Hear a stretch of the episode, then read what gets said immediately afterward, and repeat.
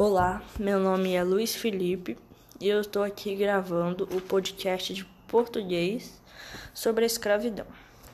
Vocês conhecem o livro As Cores da Escravidão, da autora Ieda de Oliveira, editora FTD, ano de edição 2013? Esse livro fala sobre uma história que infelizmente não é uma ficção, pois ainda existem pessoas que são escravizadas no mundo de hoje.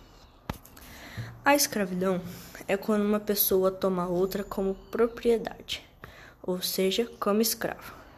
Sendo assim, ela passa a ser um dono do escravo, tendo todo e qualquer direito sobre ele, tanto de venda quanto de uso à força e exploração.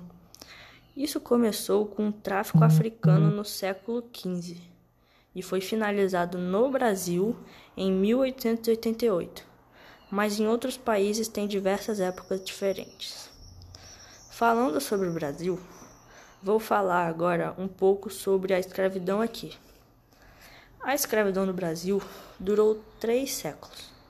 Foram três, 300 anos de muita injustiça. Mas é claro que nem todos aceitaram isso de boca calada. Tiveram muitas revoltas, entre elas Tilombo de Palmares, Revolta dos Malês, Quilombo do Quariteira, Revolta do Engenho Santana, Balaiada, entre outras. Apesar de ilegal, o trabalho escravo não está extinto.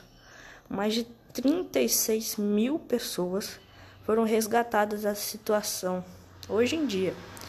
Entre elas, a maior parte é de trabalhadores.